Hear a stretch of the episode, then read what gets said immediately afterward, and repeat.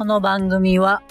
奥出雲に夫婦二人で開いた自然栽培の菜園、ピタゴラファームの栽培担当古川京介が、日々のアウトプットを配信する番組です。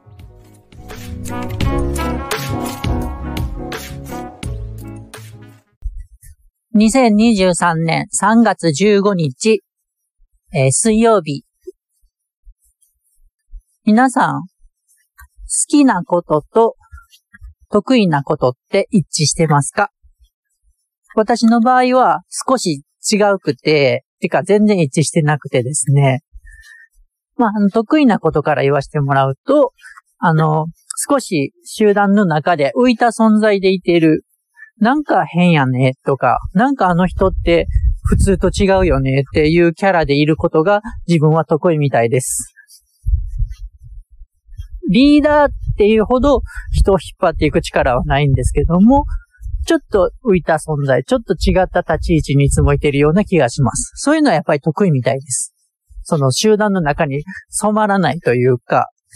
同情しないってみたいな、そういう存在になるのは得意みたいです。次にですね、苦手なんですけども、好きなことっていうのが結構あって、数学、天文学、音楽です。もうこの三つはね、本当に大好きなんですけど、本当に苦手で、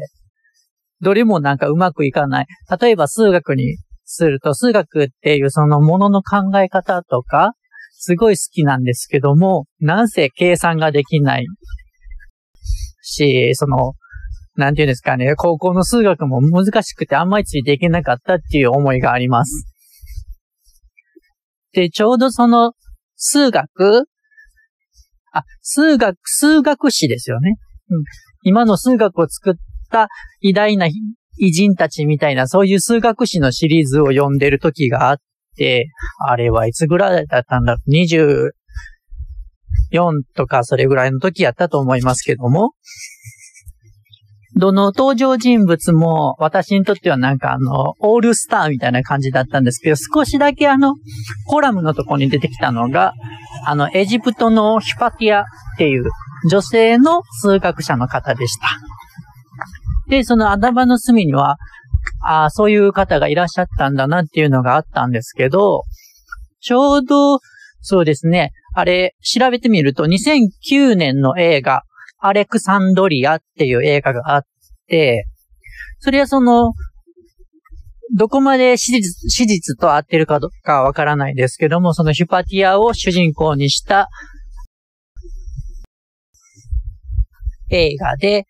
あの、主人公を演じるのはレイチェル・ワイズです。すごく素敵な映画で、ちょうどその頃、なんていうんですか、宇宙とか数学とか、この物事が広がっていくっていう、そういうものに、なんていうんですか、美しさというか、永遠とか、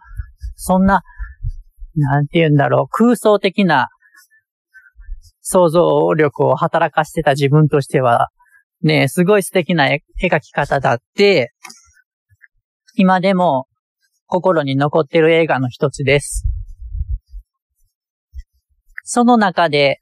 やっぱりあの、天動説、その宗教側と地動説っていう科学側が衝突するっていう、そういう脚本だ、そういう脚本、ん？そういう部分もあって、脚本の中に。この辺のテーマっていうのは、現代ではね、すごく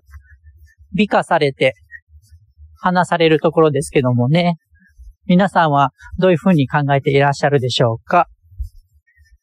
なんかその、プトレマイオスの宇宙は円でできているんだ。深円でできているんだっていうところから、ね、その長老が、昔のギリシャ人、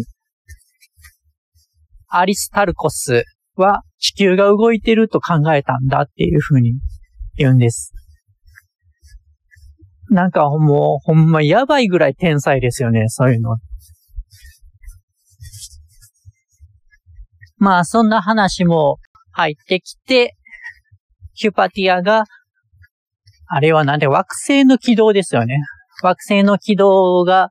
円が、円に中心が2個あるような動きをするっていう風に解読、解、解明していって、最後はちょっとね、悲しい結末になるんですけども、それから何百年後になるんですかね。私の大好きなケプラーが出てきますけども、ケプラーによって惑星の軌道が楕円だっていうことになったみたいな最後の締めくくり方もすごい美しくて、なんて言うんですか、天文ファンとしてはもう、うーって感じでした。15年前の私はどういうことを考えてたんでしょうか今、15年前の自分に思いを馳せてる、そんな今日でした。このポッドキャストへの質問や感想は説明欄のメッセージフォームから、販売はウェブページから、日々の活動や写真はインスタグラムからよろしくお願いします。毎日5分ぐらいの放送を続けてますので、よかったらお付き合いください。ではまた明日。ごちそうさまでした。